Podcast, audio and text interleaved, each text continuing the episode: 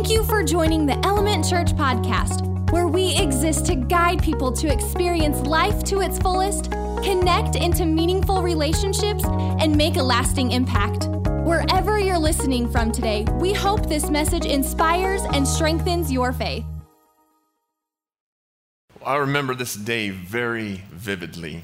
I was in high school, I was waiting for one of my classes to, for the bell to ring, and I look over across the room and there is a there's the teacher and some students staring at me and talking. So I'm like, "What?" And the teacher says, "We're just trying to figure out if you drink or not." Now, my back my background with with partying and drinking was I chose not to. Uh, I had a positive support system. I was part of a youth group. I had friends who also chose not to drink. So I say back with confidence, "No, I don't." Well, the teacher says, Well, I mean, have you ever actually been drunk before? Well, now the whole class is listening. So, you know, like my stomach's kind of in knots. I'm like, um, no, I, I haven't. And then the words I never thought, I thought the teacher would ever say. Well, what are you afraid mommy and daddy will find out? And so then I'm, you know, the color of my face has vanished. I'm, I said, No, I'm, I'm not. I just, I choose not to drink, and neither does he, referring to my best friend in the class who had the same support system and the same beliefs all eyes on him, he says, uh, No, I, I, actually I do drink, and I've been drunk several times, which was not, was not true.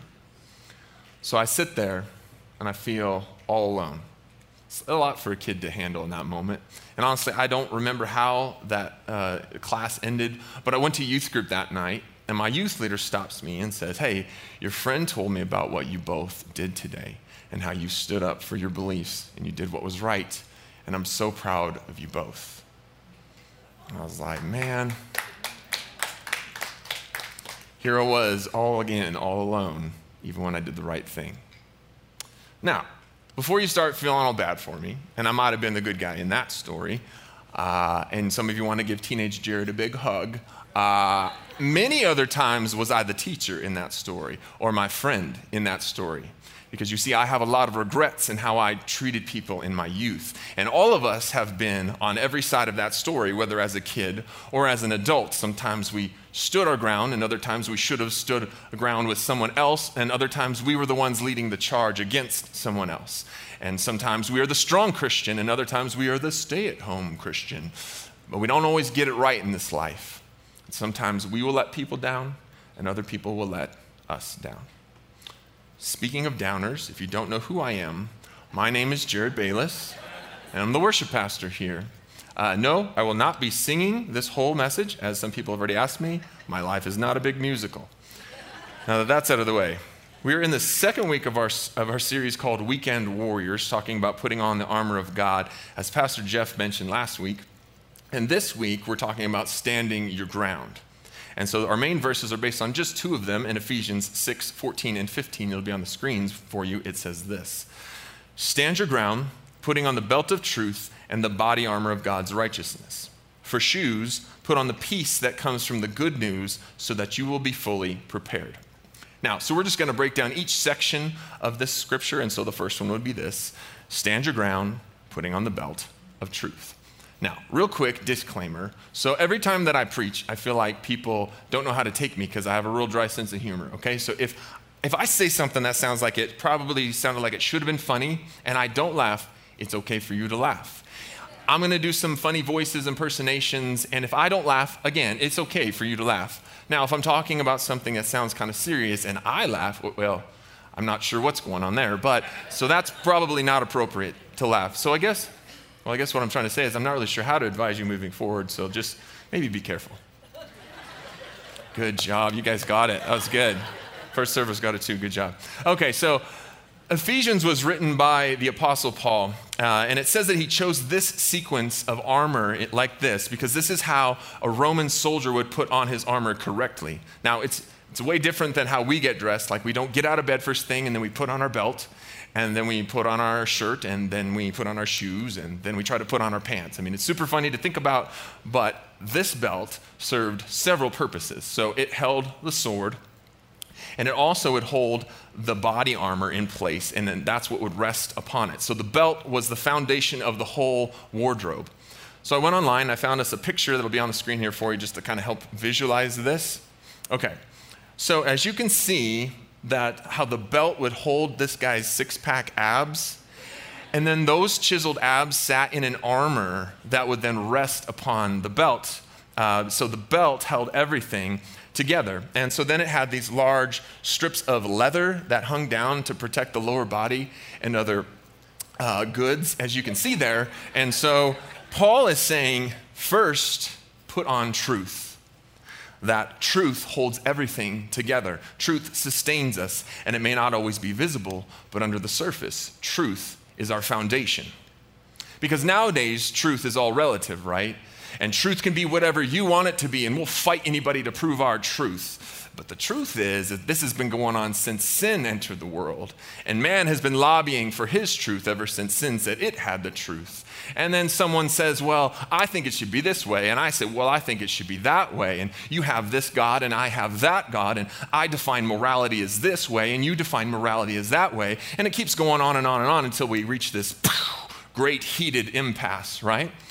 Well, suddenly we need a mediator for humanity. So God, Yahweh, sent his son, Jesus, to be the great mediator, someone to help humanity find the truth.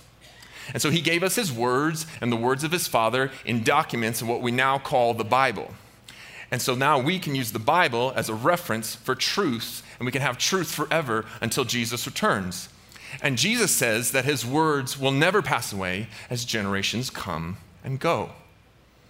We end up killing him for that. But the good news is he's alive, death couldn't hold him, and he forgave us for all of that so we could be with him forever. And that is the gospel in an awkward minute, okay? So Paul says that start with the foundation, with your foundation and your armor with truth. Everything rests on the truth. So let me tell you a story about a guy named Micaiah. He was a prophet of the Lord. There's a couple uh, full, full versions if you want to read this in 1 Kings 22 or 2 Chronicles 18. Read it in full. But I'm just going to give us a quick summary of this ridiculous story, okay? So there are these two kings. There's Jehoshaphat of Judah, super cool name. Ahab of Israel, less cool of a name. But instead of kings, let's think of them like mob bosses, okay? Like old school gangsters with Boston accents, right? Just like in the movies. It makes it way easier. So you've got Jehoshaphat and you've got Ahab. There is a country called Aram who they've realized there's a city inside of the country of Aram that they feel is theirs, and they're going to go take it back. And they haven't been to war with Aram for three years. It's time for some war. So they decide, so Jehoshaphat is visiting Ahab. He says, Hey man, you want to let's join forces, let's go uh, conquer this city. So as they're getting all ready, Jehoshaphat says to Ahab, he says, hey, did, you know, has anybody asked God about this?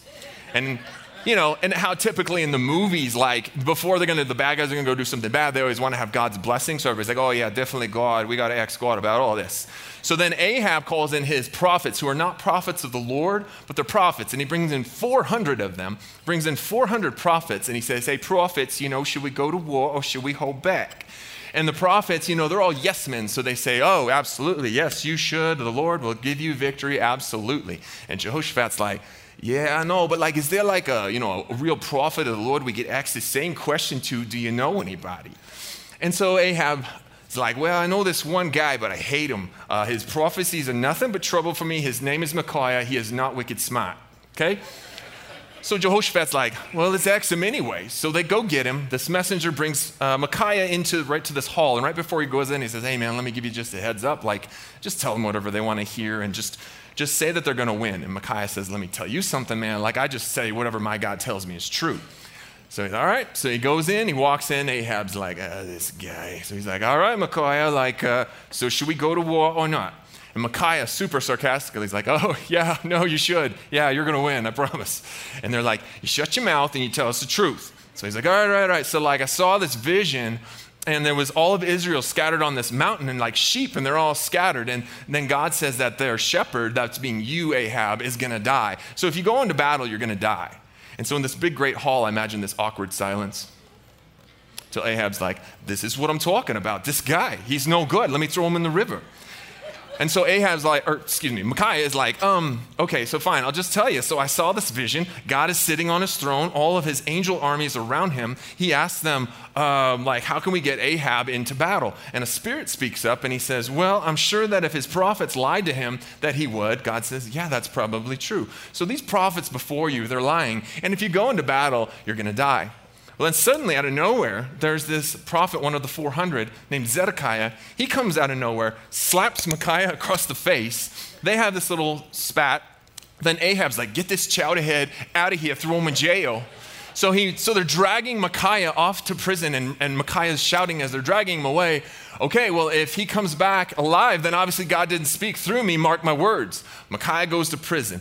So Jehoshaphat and Ahab, they devise this plan. So Jehoshaphat is going to go out in his royal robes, and Ahab, since he is the target, will disguise himself as one of the warriors in armor in a chariot. So the, the armies go out to battle. Aram's people, he says, okay, here's the deal. When you see the royal robes of, of Ahab, kill him. Don't even bother with anybody else. The armies start to charge. They see some royal robes. Uh, Aram says, There he is, kill him. There's Ahab. Jehoshaphat has, a oh crap moment, what did I sign up for? He says, Mommy. And he says, Help me, I'm not Ahab, it's not me. God spares him in that moment. Aram's like, oh, hold on, hold on, it's not him, it's not him. Everybody, ceasefire, it's not him. And then there's this one guy, and we've all worked with him at some point. And he's like this, he's like, what did he say? And he lets go of his arrow. And it goes flying into the crowd. And I picture Ahab's like in his chariot, like, do, do, do, and they're like, hmm? And he looks up, and this arrow pierces him between the armor. And he's like, hmm, oh, this is bad. This is really bad. And he says to his driver, Get me out of here. It's really bad. I'm bleeding pretty bad. So then that sparks war. So they all go to war. Everybody's fighting. Ahab's men are like, Run for your lives. We're all going to die. And they're defeated, all the while that Ahab sat there and bled to death. And the dogs would lick up his blood, and the prophecy of Micaiah would come true. What a weird story, huh? Well, you see, Micaiah stood on truth, even if he was all alone. I mean, he was imprisoned for it. He was actually betrayed by other people who claimed that they followed God too. And here's the thing some of you have been betrayed and you've been hurt by people who called themselves Christians. And some of you have had something taken from you, whether physically spiritually, emotionally. And for that, I am so very sorry because that is not Jesus' church. And some of you have experienced church trauma. And while I cannot replace what has been taken, I can tell you that his church is worth digging in and fighting for despite your wounds. And some of us have walked away because we felt like Christians are hypocrites. We walked away because the numbers weren't good enough. There weren't enough Christians acting like Christians, so we stopped being a Christian. And look, I, I understand it. Like, if you told me your story, I'd probably say that sucks, and I don't blame you at all. When Christians hurt each other, it really hurts. You stopped trusting Jesus because you couldn't trust his people. But this speaks to the power of community and the hurt that can be caused by when our community hurts us. You're hurt because we all need community. And some of us have walked away from his church, but we still believe in Jesus. Maybe that's why you're watching online right now. But your disappointment in the community you hope for cannot be your basis for neglecting his church. It is the bride of Christ, and you need her, and she needs you.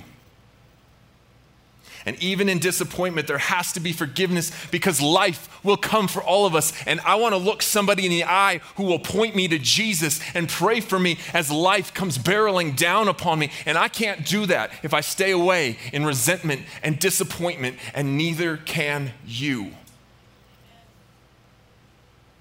But let me challenge us with this. When we walk away from Jesus, because those that claim to follow him hurt us, we weren't really worshiping Jesus, we were worshiping people. And it's real easy to do. Because in the end, Jesus hasn't changed, even if his people have disappointed us. And in the end, Jesus will still ask us the same questions that he asked the crowds back then Who do you say I am? Not who do they say I am. I will get to them in a moment and they will answer. But who do you say I am? Am I the Messiah? Was I your Savior? Was I the truth and the foundation that wrapped around you inside of the battle? Or was I just another variable in your life? And our answer can't be, well, there weren't enough Christians being Christians to make it worth believing in you, Jesus. Or I was all alone like Micaiah, and instead of putting on the belt of truth as my foundation and remembering you are still sovereign over my life, I walked away because the numbers weren't good enough. And we can't sing the songs, though none go with me, still I will follow, but actually mean, though none go with me, well, then I'm not going either. And look, I've actually experienced church trauma. I came to Element as just an attendee who was hurt by church trauma. And I was going to get out of ministry. I was bitter and I was angry. And I sat in these seats and I shot arrows at Pastor Jeff as he preached. Not like real ones, it's a bit more obvious, you know. but metaphorical arrows. And I saw red flag after red flag. I saw how this church didn't do this and that well. You know, my last church did this better. Maybe this is resonating with some of you. But here's the thing I wasn't mad at Pastor Jeff. I wasn't mad at this church. I was mad at Christians who had hurt me. And I thought that's what the church stood for. And then I'll never forget one Sunday, I was sitting in these seats doing my same routine, shooting arrows at Pastor Jeff. And God intervened in my heart. And He spoke internally to me, saying, I have equipped you with talents to help this church. Help them get better at what they can't be good at right now. Either step up or shut up. I was like, okay. Because look, right now is the most important time in the history of our church. And some of you have been shooting arrows at us for months, maybe even years. But it's time to use the gifts that God has equipped you with to help the church, to help us. It's time to step up or, don't worry, I won't actually say shut up. No way, I would never tell you to shut up. No, that's what God knew I needed to hear. No, I would tell you it's time to step up and help us. We need your guys' help. You have been amazingly gifted with talents that can only help us. So put on the belt of truth, and the truth is is that Jesus is alive and he's risen and it's all worth it. That Jesus says that the gates of hell will not stand against his church. So rest on that truth and despite my flaws and despite your flaws, there is healing to be had here and there is life to be lived through it. It's time to reset our foundation and put on the belt of truth and let's see what we're made of, Element Church. Who's with me?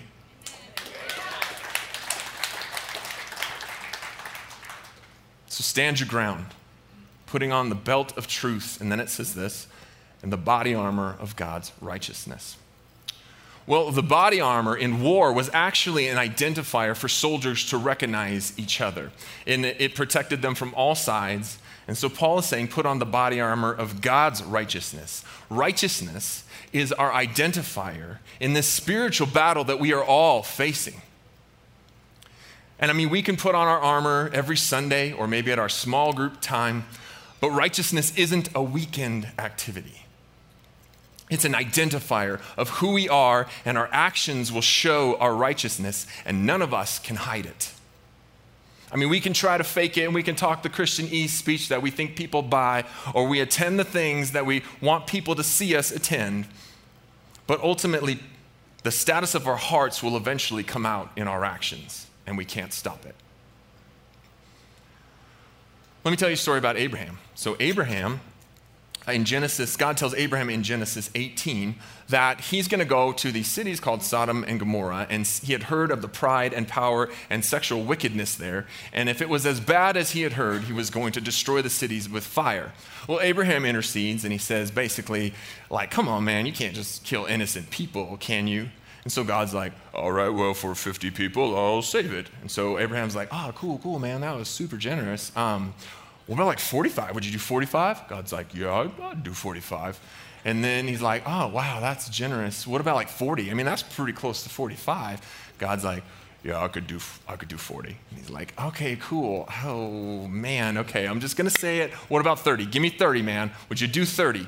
And God's like, all right, I'll do 30. And he's like, oh, man, thank you, Lord. That is so generous. It's, well, it's just, and God's like, what? Like, well, I just, I don't know, it's just 20. Yeah, how did you know that? It's like you've read my mind. And then he's like, Yeah, 20. Would you do 20? I was like, Yeah, I'll do 20. And he's like, Oh, man, that is super generous. 10. Give me 10, man. Give me 10 people, God.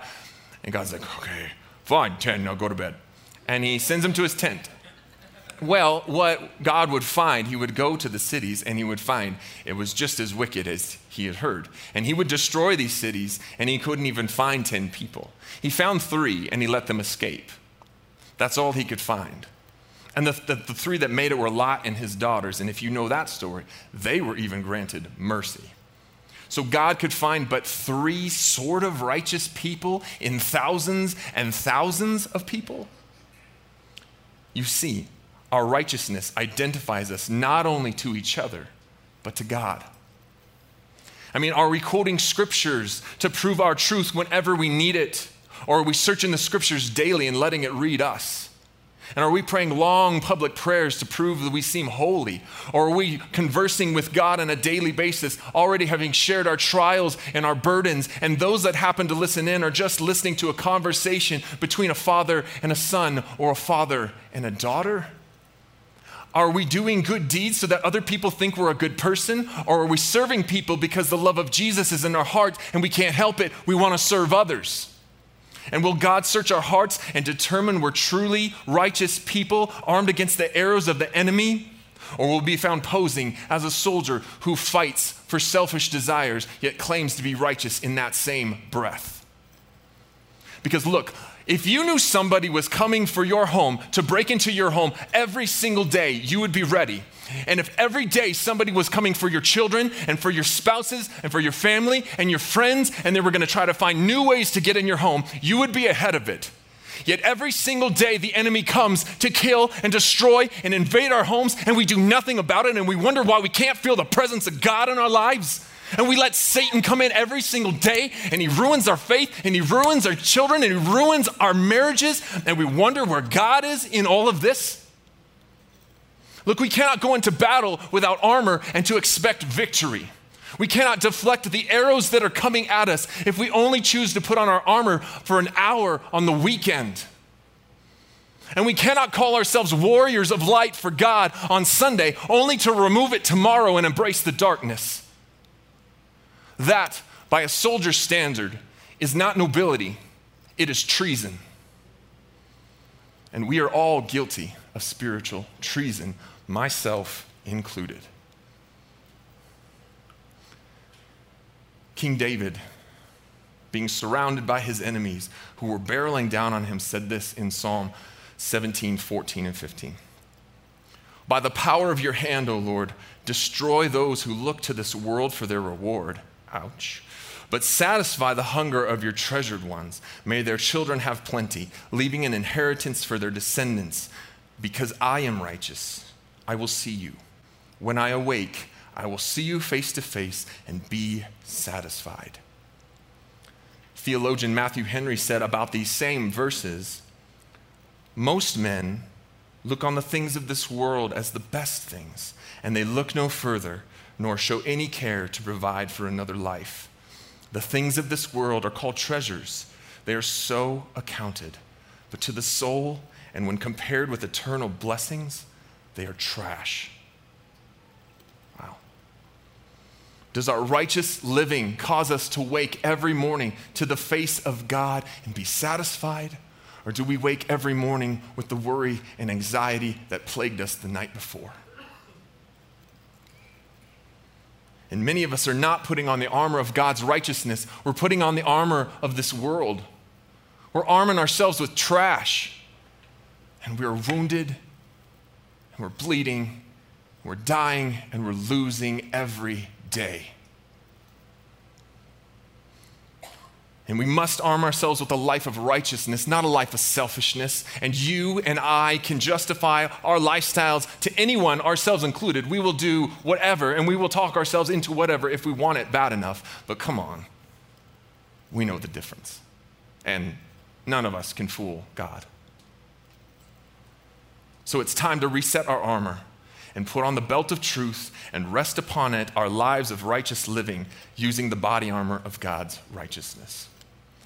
Finally, it says this For shoes, put on the peace that comes from the good news so that you will be fully prepared. When I was reading this, I was like, okay, belt of truth, sweet, like resting on God's body, uh, body armor of righteousness, okay. And then I'm like, okay, put on your peace shoes? Like, what? Wait, what? Like, what are peace shoes? And I'm like, okay, well, I look up online and it's like Birkenstocks. And I'm like, what? Like, no. Like, that can't be right. Like, I'm not going to war in Birkenstocks. And I'm like, okay. Well, you know, like the, the soldiers were on the front lines and they were like, love your sandals, bro. Where'd you get them? And he's like, oh, these, I pillaged them from the last village. He's like, well, they look great. And he's like, thanks, man. I'm like, nah, nah. So I did some research and I couldn't really find like a really like good picture, but Roman soldier shoes they were actually made, they had brass or metal that ran over the tops and bottoms of them. And then on the sides, there was this thick le- uh, leather strap.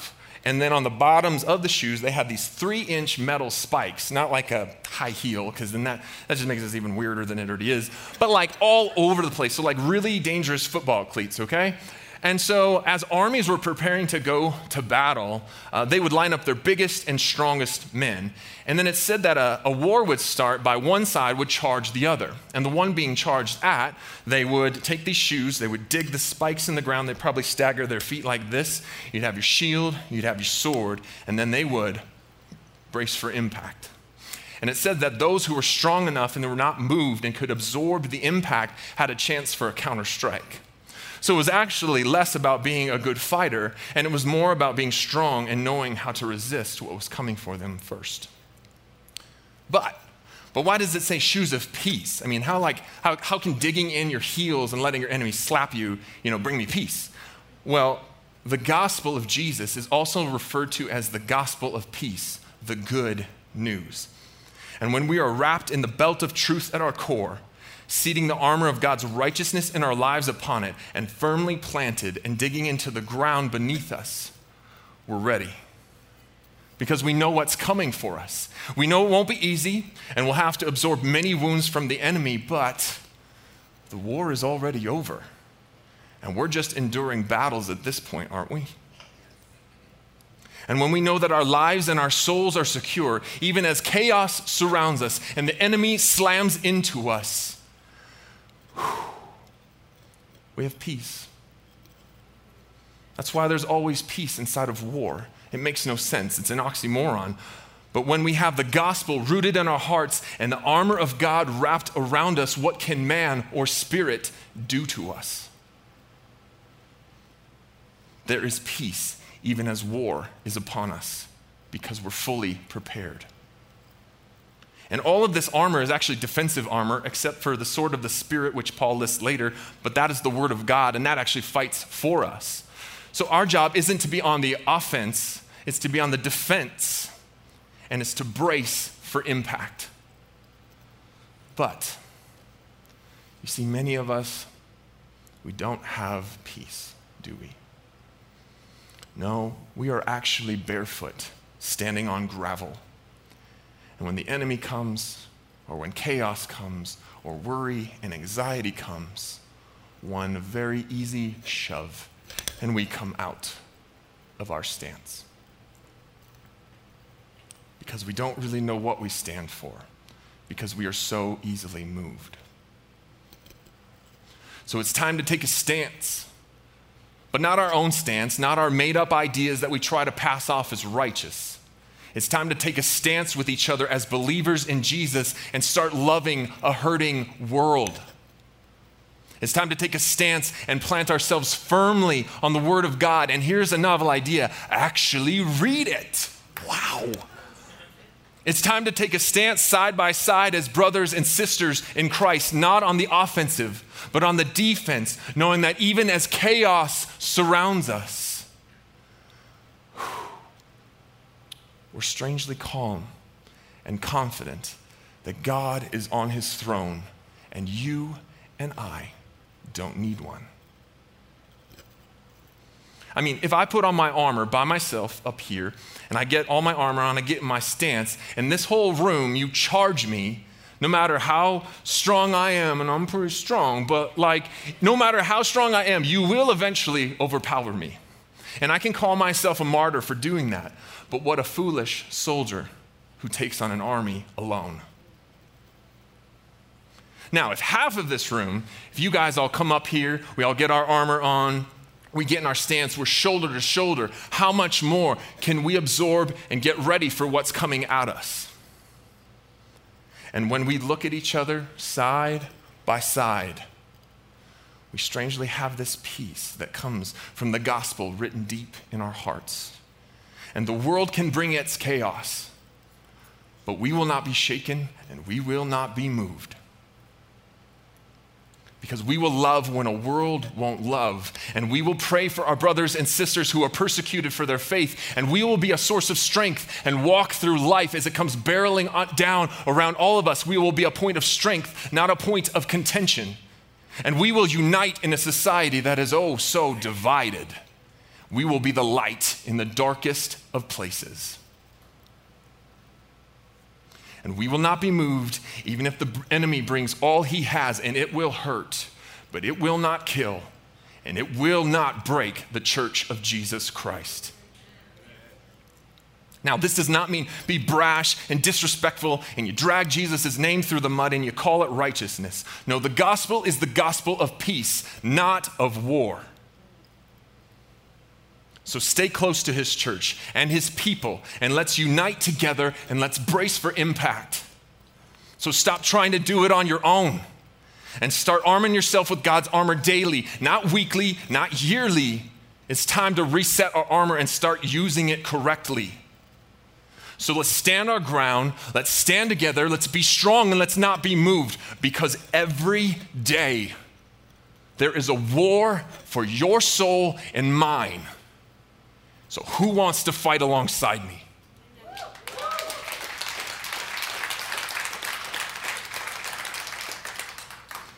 Jesus said in John 14, 27, this I'm leaving you with a gift, peace of mind and heart. And the peace I give is a gift the world cannot give. So don't be troubled or afraid. So let's stop trying to find peace in a world that cannot and will not give it to you. Only peace found in Jesus is what can satisfy your heart and to satisfy your soul. It is what it craves. But it is a gift, and we have to accept that gift first. So let's unite as believers and reset our armor, or put it on for the first time if you never have. And if you haven't accepted this gift of peace and the gift of salvation through Jesus, I would love to talk with you. A staff member, somebody in the back in our prayer tents would love to talk with you about what it means to accept this gift of eternity through Jesus. Thank you guys so much for listening to this. I hope it was as helpful for you as it was for me.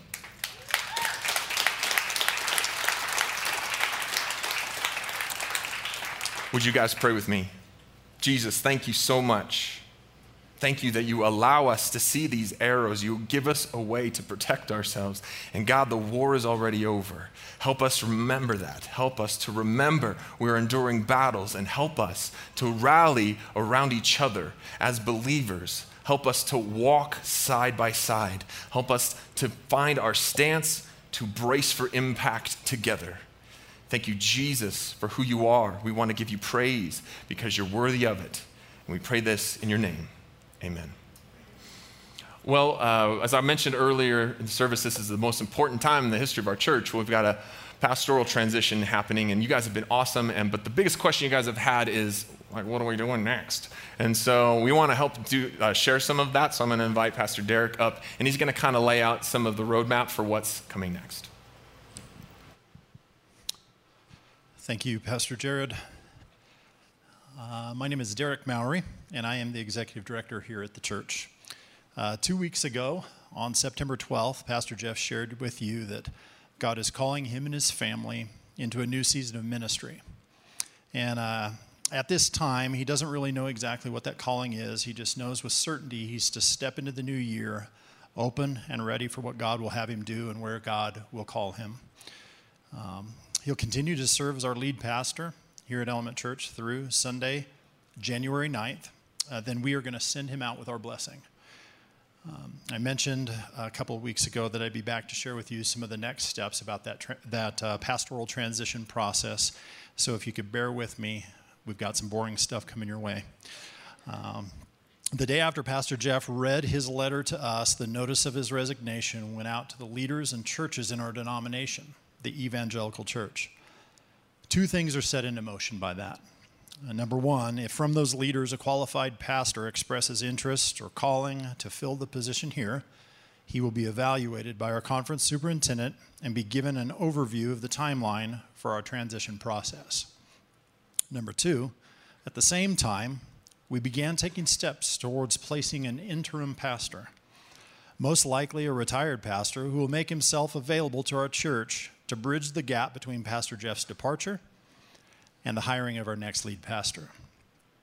We expect the interim pastor to be appointed by November 30th, and the interim pastor will preach and help carry vision, provide leadership for our church staff, and be available for pastoral care needs. The official search process for a new pastor will go as follows Lean in. I know you're ready to have lunch. Um, if no viable denomination leader experiences a call to the position within a few weeks, we'll begin a national search to fill the role. The national search process will officially begin November 1st, with the application period for the position opening January 10th, the day after Pastor Jeff preaches his last sermon here. Um, the Leadership Council, or our church elder board, will conduct interviews of suitable candidates and will eventually vote on who will become the next lead pastor here at Element Church. We'll continue to provide regular status updates and ask for the congregation to pray over specific milestones throughout the process, much like I'm doing today. Uh, you can find an outline of all the upcoming uh, uh, updates to the process on our church website under the transition tab. If you go to the website, there is a little tab with a button that says transition. Um, anything new, timeline wise, any information, we're going to post that there for you so that we can keep you um, updated on that. Um, so, why an interim pastor? Some of you may be thinking. Uh, what, what is an interim pastor? This sounds kind of churchy. Uh, placing an interim pastor or a temporary leader between Pastor Jeff's departure and the hiring of a new lead pastor is an effort to promote the health and well being of the new pastor, as well as being prepared for a hiring process that will likely take many months to complete. As flawed humans, we get caught up in the comparison trap in nearly every, any, in every area of our lives. A church like ours just wants to get back to normal. So, in other words, we want a leader. We want a new leader just like the one that left. The unrealistic expectations we all fabricate puts an unbearable burden on the soul of that incoming pastor. By creating an intentional gap between leaders, we allow more space for our minds and our hearts to recalibrate to reality and be ready to welcome a new pastor. The next live update uh, that you'll have from the stage will be from Jay Forseth. Uh, he is our conference superintendent for our denomination. He'll be here on October 31st uh, to preach, to, to discuss the transition, and to share any updates we might have in the process at that point. Uh, your leadership council is another layer of support for the staff and congregation as we work our way through this transition. And I have a few of those folks here today, and I'd like to just quickly introduce them to you. You'll see them around the building. All of them serve in different capacities, in volunteer capacities around the church, but they are part of our leadership council, and I wanted you to be aware of who those people are so you can put a name to the face, face to the name, however that works. And um, and just offer them as a layer of support in addition to our staff. So if you happen to have questions about the process in the coming weeks or months, or you miss an update and you just kind of wonder where things are at, Leadership Council is a great connection, and anybody on our staff as well can give you those updates. But I'd like to just have a couple of these folks stand quickly. Um, I've got uh, Linda Grout here. Uh, she is on our leadership council. And then I've got Scott Bates next to her. Thanks, Scott. And then I've got Charlie Reed uh, as well. And uh, in addition to those three individuals, we do have two other people on our leadership council who are, who are unavailable today Chris and Spiker uh, and uh, Chris Eisenberger, both uh, very active in other areas of the church. Uh, I just wanted all of us uh, to understand that there is a layer of support there to walk through the season with you. And um, again, if you have any questions, I direct you to that transition page. And if you need further explanation of something, a staff member or one of our leadership council can help you with that. Um, I'd like to close us in prayer today, and then we'll let you get on to that lunch that I can see all of you need. Heavenly Father God, just thank you for this congregation, God. I thank you for uh, the message that Pastor Je- or Pastor Jared delivered today. Thank you for speaking through him in a powerful way. God, I ask that you would give each of us the ability this week to apply just a little bit of what he had to say, uh, what you had to say through him. And God, um, just help us to serve those around us well and to live uh, with, the, with the belt of truth. And um, God, I just lift this congregation up to you. I'm grateful for them. Thank you for this leadership council. Thank you for our staff. Uh, we lift this all up to you in Jesus' name. Amen.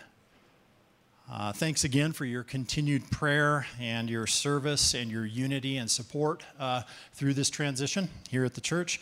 Um, if you happen to have any prayer needs or want to talk to somebody, uh, our prayer team is available back at the Purple Tent. And that is all I have for you. Thank you and have a great week. If you are encouraged by today's message, be sure to subscribe and rate this podcast or follow us on social media. To learn more about our gathering times in Cheyenne, Wyoming, or to take your next step, visit our website, elementchurch.life. Thanks for tuning in. Catch you next week right here on the Element Church Podcast.